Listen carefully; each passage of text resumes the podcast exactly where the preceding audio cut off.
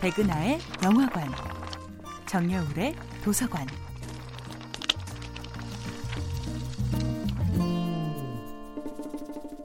안녕하세요.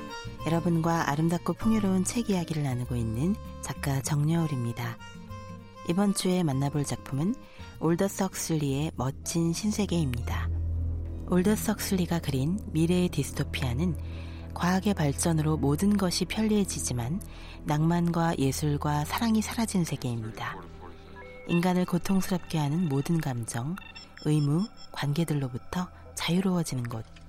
오직 지금, 현재의 만족만이 중요한 곳입니다.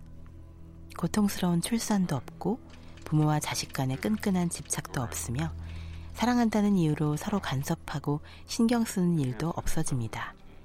인간을 고통스럽게 하는 모든 요소들을 과학적으로 제거한 이곳이 바로 헉슬리의 멋진 신세계입니다. 안전한 사회를 만들기 위해 개개인의 차이와 다양한 욕망의 가능성은 철저히 통제됩니다. 이곳에서는 기계나 상품의 품질을 평가하는 것처럼 인간의 능력을 평가합니다. 이곳은 유전자의 등급에 따라 계급이 철저히 구분되는 곳입니다. 계급에 따라서 산소 공급을 조절하며 계급이 낮으면 하등의 신체를 갖게 되는 것입니다. 올더스 헉슬리의 멋진 신세계나 조지 오웰의 천구백팔십사에서 지배자들이 가장 꺼려하는 것은 피지배자들의 연대입니다.